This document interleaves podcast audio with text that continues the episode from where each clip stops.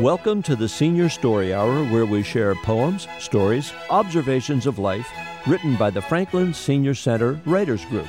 Today, obviously, is a different day. Today, we are, in fact, all getting together in cyberspace. We are apart, yet we are together. Uh, the good news is that technology lets us do this. That said, I feel as much with all of you as when we're in the studio. So today what we want to do is continue where we left off with more thrill-packed stories. That's right. All of our stories are thrill-packed. Before we jump into those, Kathy, what I'd like to do is maybe have everybody chime in a bit with what the past month has been like being at home, and has it affected your writing in any way? In my case, it's been pretty boring, but I have done a lot of reading and a little bit of writing. I've been doing um, the same thing that Kathy's been doing. I've been doing a lot of reading, yeah. uh, big time, reading stuff that I didn't want to read originally, but I was running out of reading material, so I ended up reading those, and they happen to be pretty good. So, um, and, but I'm getting a little cabin fever now, um, so I'm trying to, like, do walks that are safe and um, just be smart about the whole thing. I say we jump into some stories. Kathy, thoughts? Okay, I'll go first if you want. Sure. Um, this one is called All By Myself. As a woman of a certain age who is widowed in her fifties, I have gotten used to living alone.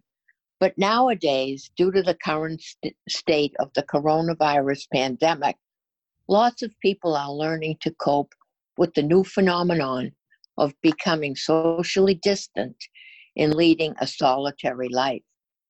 For a woman like myself, being separated from others most of the time means more than shopping for one or sleeping with your cat. It also means more than well-meaning friends trying to fix you up on a date with their brother-in-law or the nice neighbor who just got divorced. That's easier to wiggle out of now that we do, don't really want to be meeting lots of new people. Sheltering in place all by your onesies means you will have more time on your hands. After straightening out the spice rack, cleaning out your closet, washing your curtains or the windows they've been covering, reading a book, binging reruns of This Is Us, or going for a walk, what else can you do? You could always go online, but if you venture onto the personal ad sites like I did, you may have to get used to messages from guys who tout such surefire come-ons as, as still have all my own hair and teeth, a few pounds overweight, but I'm working on it, or I love to spoil a woman rotten. Living alone isn't bad by any means. You can stay up as late as you please and sleep in, especially if you're a retiree like me. You can eat whatever and whenever you want to. What's so bad about a couple of blueberry muffins for lunch? You can stay in your pajamas all day long. You can also get together with friends who are not working, but having a limited income will probably cast a pall on shopping as a leisure time activity. Phoning your kids for a daily chat may not also thrill them, especially when you hear them heave a big sigh before they say, "Hi, Mom." You could also develop a daily exercise routine, take up watercolor painting, or finally get to work on that novel you've been intending to write. Don't trash this article yet. I still haven't done that either. Look on the bright side. Isolation doesn't have to lead to desolation. This too shall pass, and it just might make us stronger. Amen. At least that's what I keep telling myself. I love it. Wonderful. Thank you. Oh, we're all relating, aren't we? Yes. That's great. Who'd like to step up next? Okay, I'll step. I'll move up closer. Can okay. you hear me?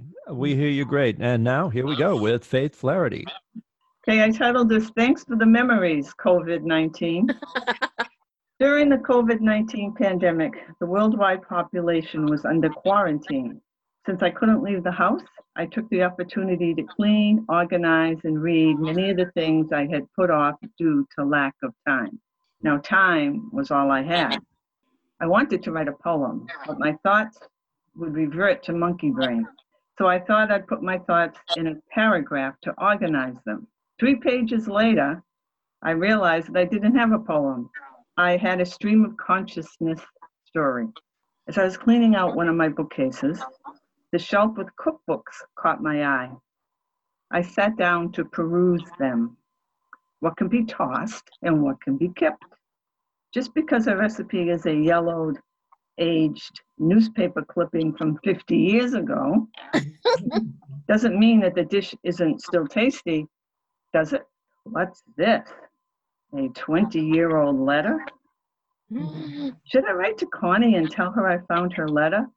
I saved it because she included a recipe in the middle. I remember I didn't really want the recipe. I was just being polite when I requested it. I don't think I ever made the meal. She probably won't remember who I am. She might have moved. The address probably isn't valid. What if she's dead? Oh. I tossed the letter away. Look at this. It's a mimeograph booklet of recipes from the nineteen seventies. It cost a dollar fifty. I wasn't even married then. Yes, I remember buying this with my sister. I see the names of her three children. They contributed some recipes. Well, I can't throw this away. Uh, ugh, what is this? Gross, a dead hornet. Now here are a lot of newspaper clippings from the Boston Globe. I used to read a column called Confidential Chat regularly. Mm-hmm. It was full of helpful hints, ad- advice, and recipes. They were too yellow, folded too tight, print too small, and I have too many recipes anyways. Out it goes along with the hornet. Remember the bread machine? Look, five books of bread machine recipes. I think I gave the bread machine away. Well, I don't need these cookbooks anymore. And here's a binder of microwave times. Yes, I remember taking adult ed course at the high school when microwaves first came out. I used to do a lot of cooking in the microwave. I even made a turkey in it, also an upside down cake. Now I only use a recipe to heat up leftovers. I'm keeping these and I'm resolving to make some of these recipes. Look, I found what I want to make for dinner tonight. Blender in the grass. This recipe is from Dave Maynard. Remember him? Yeah. A disc jockey on W B Z Radio. Yep. Everyone in my family loved this recipe, Splendor in the Grass. It's relatively easy in the microwave. Sliced carrots on the bottom, chicken breast on top, covered with spinach, that's it. The meal was decorated with sliced carrots. That's why it was called Splendor in the Grass. The spinach is the grass, the carrots the flower, the chicken is the splendor. Well, I've wasted an entire morning gleaning through this one shelf, and I'm still not finished. Enough. It's noon, and I'm still in my pajamas. Enough is enough. Mm. Yay. All right. Excellent. Very good. Good job, Paige. Oh, the truth comes out. We got Big Joe in the house. Big Joe, what do you got? Okay, I got a story named Serving My Country. When I was in my last year of high school, I wasn't sure what I was going to do after I graduated. My grades weren't good enough to go to college, so that option was out the door. So when I went to the local bookstore, in passing, I noticed a sign at a Navy recruiting center. It was enticing you to join. I went inside to check it out. I talked to the recruiter, and between his convincing me with his pitch and me falling in love with the idea, I joined. At the time, I was only seventeen, but because it was at the end of the Vietnam War, I received a waiver to join at seventeen because they needed every man they could get. Everybody was becoming disenchanted with this supposedly police action. The day after graduation from high school, I found myself in Great Lakes, Illinois. I caught a flight with two other guys that were also going to boot camp. Believe it or not, they got me high in the bathroom with smoking a joint. So when the bus picked me up, I was high as a kite. that, that's how I started boot camp.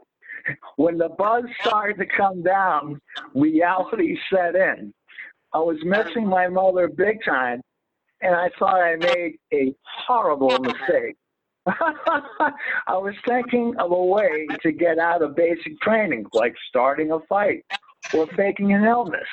But I decided not to do those things as I convinced myself to give it a try. To my surprise, things got better as I went along. We were allowed to write letters home and received them back. This is one of the things that got me through to graduation. One of the happiest moments I have ever experienced in this life was flying back home on an American Airlines United jet. I received a two-week leave before I had to go to dental technician school in San Diego. After my leave, I flew again on a plane to start my training. School was pretty rough, and I was lucky to get a C.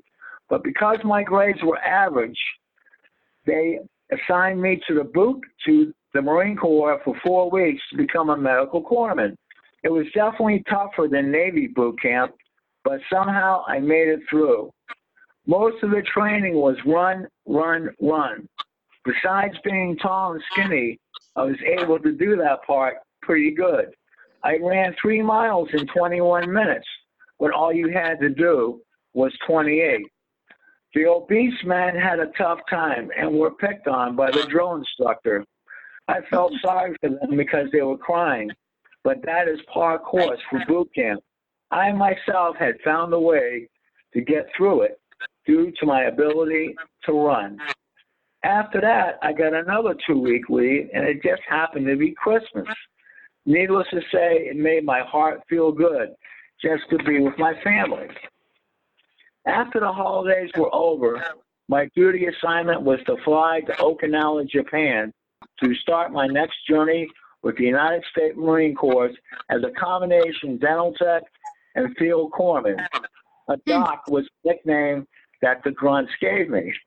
I was at Camp Hansen for thirteen months. The only reason I completed that duty at Camp Hansen was because of the guys I served with. They were great. I made a lot of good friends. Afterward, I flew home on another leave for a month and an assignment to serve the rest of my active time obligation to the Navy at Oceanside, California. I was at Camp Pendleton for two years. San Diego is great. They have one of the best zoos in the world, which everybody already knows. Also, they have a version of Boston Common called Balboa Park. In many ways, my fellow shipmates were awesome all the way through the rest of my active service time. My inactive service was to serve six years reserve at the old Weymouth Navy Air Station. One of the most flattering moments in my life was to receive a wedding invitation from my best friend in San Diego. One of the best memories of my life was that I had been serving my three years than my six years reserve. In hindsight, I would highly recommend to young people that have a hard time deciding what to do after high school is to join the service. It gets you out of your parents' house. It teaches you discipline and organization, plus you make friends to have for the rest of your life. Go Navy. I know it. Hey. Yeah. So, Kathy, are we ready to hear from Big Al? Sure. Uh, I'm just thinking uh, with this virus, people are going to be saying, where is God in all this? Where is God? Mm-hmm. And uh, I've come to know that somehow God is in everything. Yes. And uh, so I guess it's a matter of faith and believe that God is going to settle this. And uh, we don't know what the purpose could possibly be, but I know one thing. Uh, we have great respect uh, when we return to normalcy for everything around us, our friends, and we find out uh, how much we love one another and need to be uh, communicating in a real way and uh, and with affection and touching and hugging and all the things that uh, we normally do. And we're being deprived of that now. Mm. And, uh, yeah. and it's uh, it's the road we're on now. The, so we have to make the most of where we are. We have to bloom uh, where we're planted. Anyway, so mm-hmm. this is a, a spiritual experience I had. It's a true story. And my credibility is at stake here. I'll only count on those who know me, also know that I would never mock God. The title of my story is Awakening.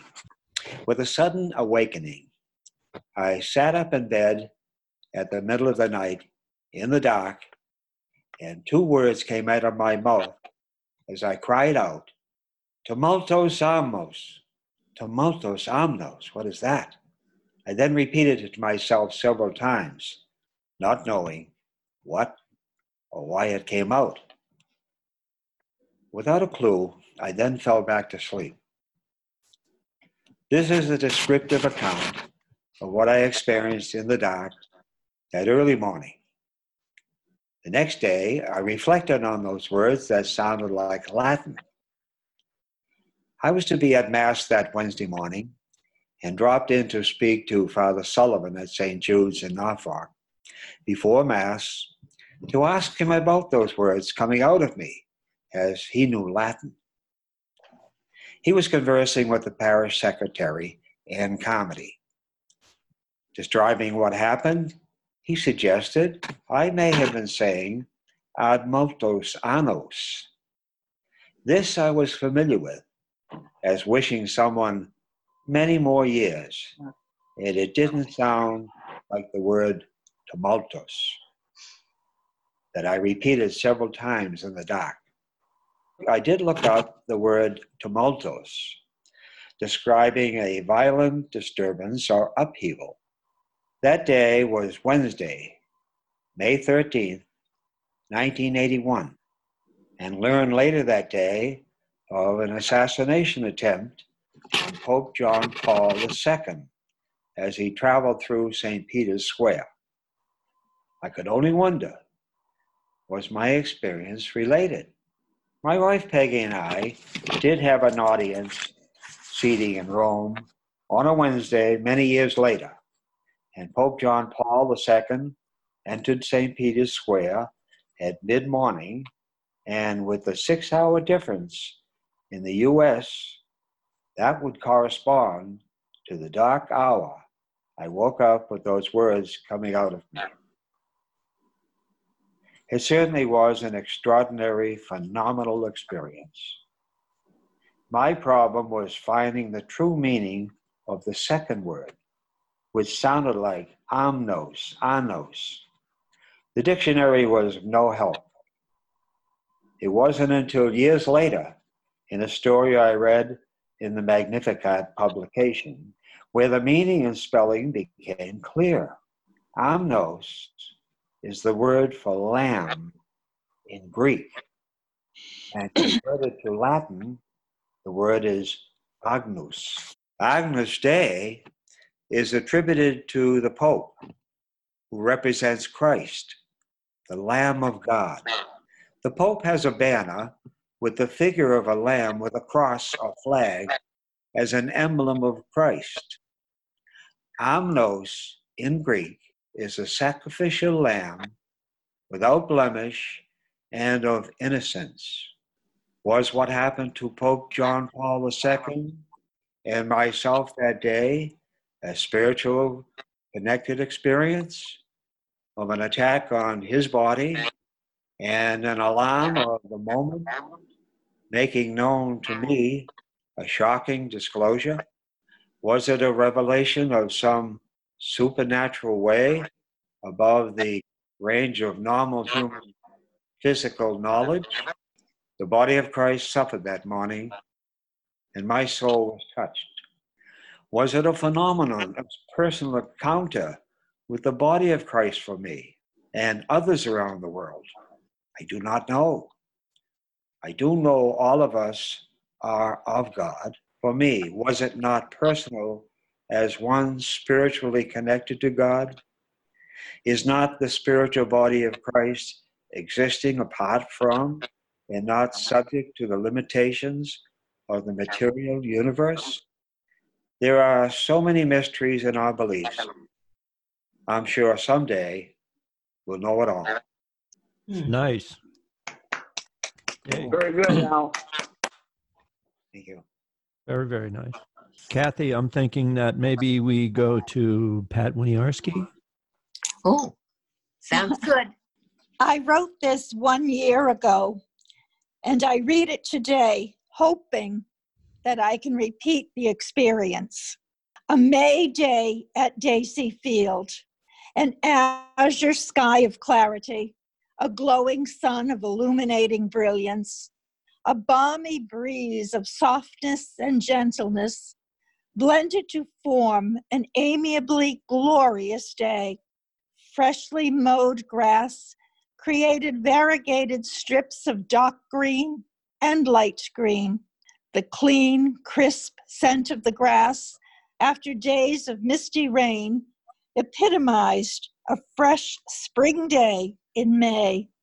As I ambled along, a surprising and beautiful patch of dazzling yellow goldenrods popped up around a gentle curve on the path. Swaying leaves in the trees above provided musical motion for brightly hued flowers to dance in and out of the shadows. Knock, knock, knock. The quick, repetitious beat of a woodpecker's beak against a sturdy tree supplied the percussion to the sweet, melodious chirping of house sparrows and the cheery whistles of robins. Refreshing, beautiful spring days always bring light to my countenance through a joyous smile. Wonderful. All right, thank you. There, there will be good days. What I like about a lot of what you write is the visual nature of it. Yes. Oh, thank you. I think I took a photo of that day. And so, Steve, that's your cue. So that's my cue. Okay, I, and it's interesting because I pulled this out of the archive. Clearly, I've been writing a lot of other newsy types things, um, but this goes back in the archive, and it touches on a couple of themes that I think have already been mentioned here. Um, the only other thing I will reference, and explicitly, while I called for, while I referenced bloggers, I developed a blog, and thereby the male are bloggers, but there's also the female side, which are bloggers. You can kind of do that mental gyration. So you're writers or write-hers and have the same thing. So this is the fire circle story. And let me tell you a story. In the beginning was the word. And the and so the good book begins. But actually, in the beginning, the idea came first. The idea became a picture, a drawing, pencil-like, charcoal, charcoal sketched on a cave wall, then on flattened reeds, then on paper. The image, the imagination, the thought, when it attempted to be shared, ultimately became the word, and in the sharing, it was good. The storytellers, shamans, griots, his and her voices developed over time, sharing images, thoughts via words. They were listened to. They could tell the tale that held everyone's attention, held them on the edge, leaning forward, their ears ready. The storyteller's voice developed a rhythm, a cadence for the telling to help convey the moment. The rhythm developed a beat, something primal, akin to their heartbeat that was quickening or slowing to the pace of the events of the moment in the story. The storyteller tried something new. He, she used this new cadence, and rhythm to change their voice to a chant, eventually sing. The story became the song. The variety of story became the variety of song. The storyteller became the singer, and the singer sang his or her song. Step forward many years. Step forward through advances in technology. The technology is now beyond typing and hard copy printing, advanced to virtual printing, publishing pages available to anyone, anywhere with a connection and a browser for free. Technology that has been freed from the wire. The individual's voice is now capable of being put forth for anyone with a like interest to read. These individuals' voices have been given a name, rightly or wrongly, blogger or bloggers, mm-hmm. and the blogger, blog her, blog his or her own blog. Some things have not changed over time. There is still an individual. The individual still has a voice. There is still an audience. The population has grown. The population has spread. The world is wide, much more so than ever before. While it was easy for the storyteller singer to gather a crowd around the campfire in the woods or savannah, where else could they go? A modern blogger or blogger has to set their voice, blog, forth into a sea of words, hoping that it will stand out, that it will attract attention, that it will generate a gathering akin to a gathering around the fire. The audience falls into one of three parts. The first part, a large one, but hopefully smaller over time, is one that cannot begin to listen for any number of reasons. They may not have a connection, or if they do, they may not have that interest. In either case, the singular voice might as well not be at all. To them, there is no voice. The second part of the audience is at least connected and aware of the voice. They read the voice maybe briefly, maybe quickly, lacking time or serious interest, they move on. To the voice, they may not exist. To the audience, the voice does exist. There's just not a real acknowledgement of the audience to the voice. The third part of the audience is nirvana to the voice. The audience in this case is connected. They are aware. They are more than aware. They do not just read and devour. They also become engaged. They respond. The individual, the audience, interacts with the voice. They exchange words. They share more than the voice has expressed. They can take this relationship to another place. The two become one in idea and become more powerful than one and one combined. The voice can grow in this. The individual in the audience can grow in this. The road goes ever and ever on.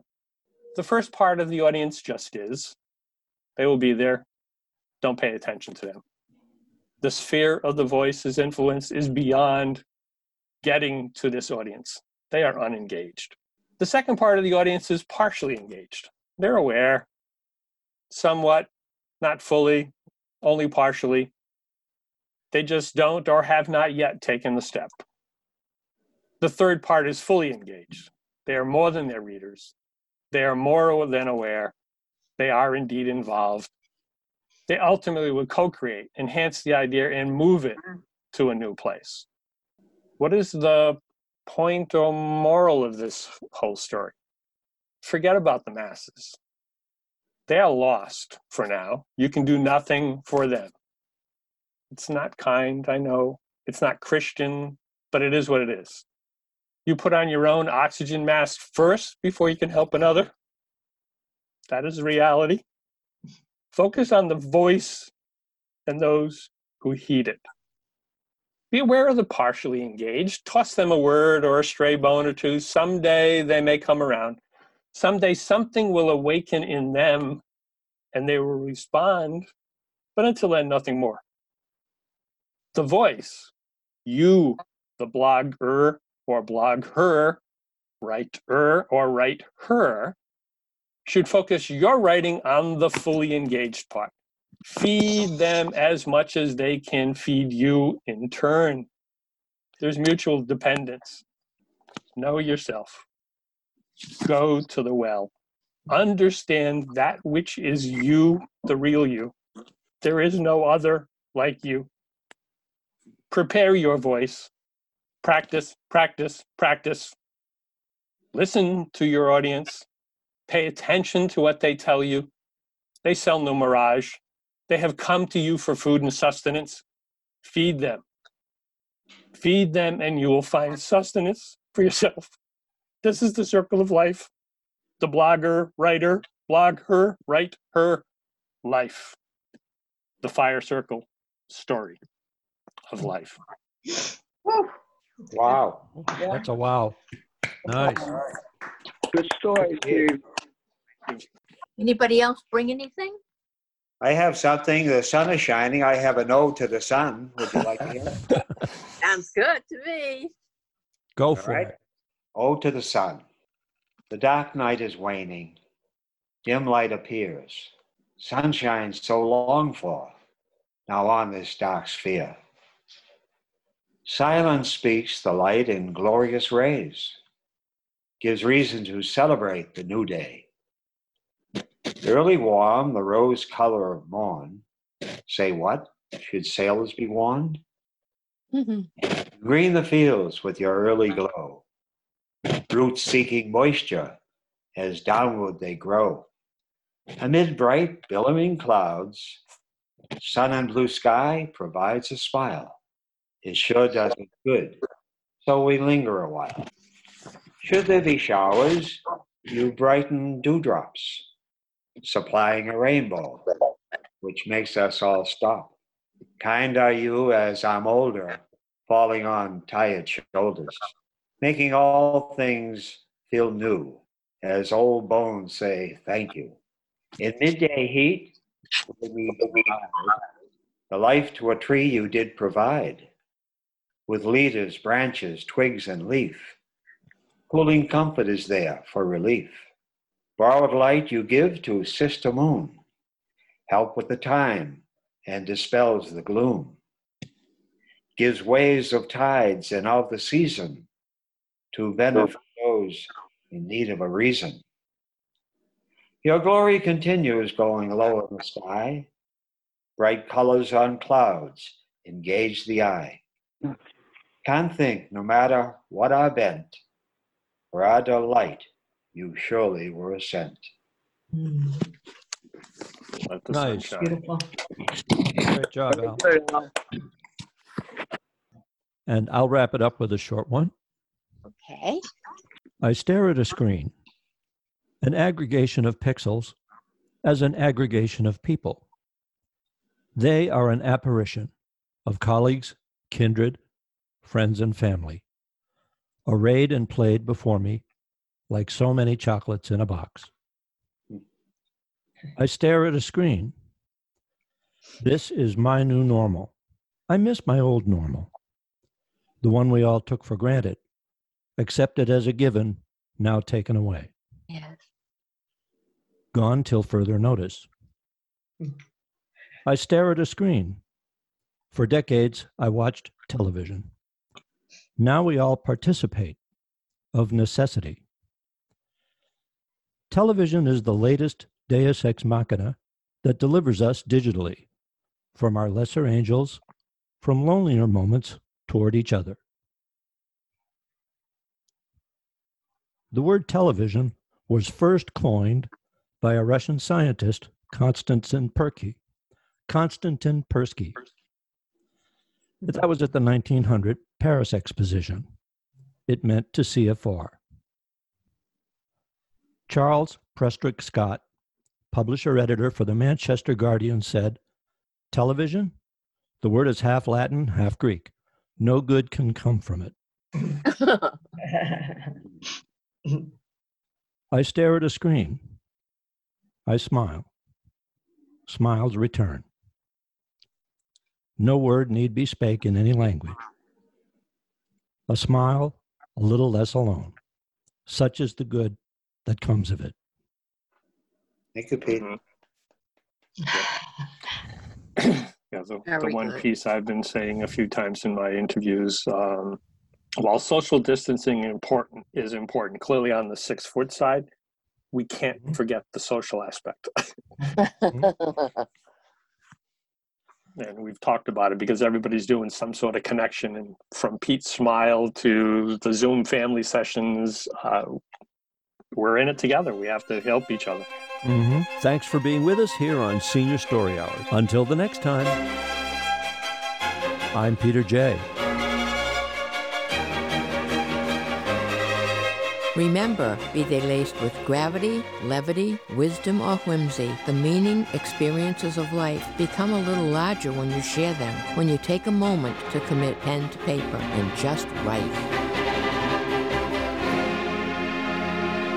This is F P R, Franklin Public Radio.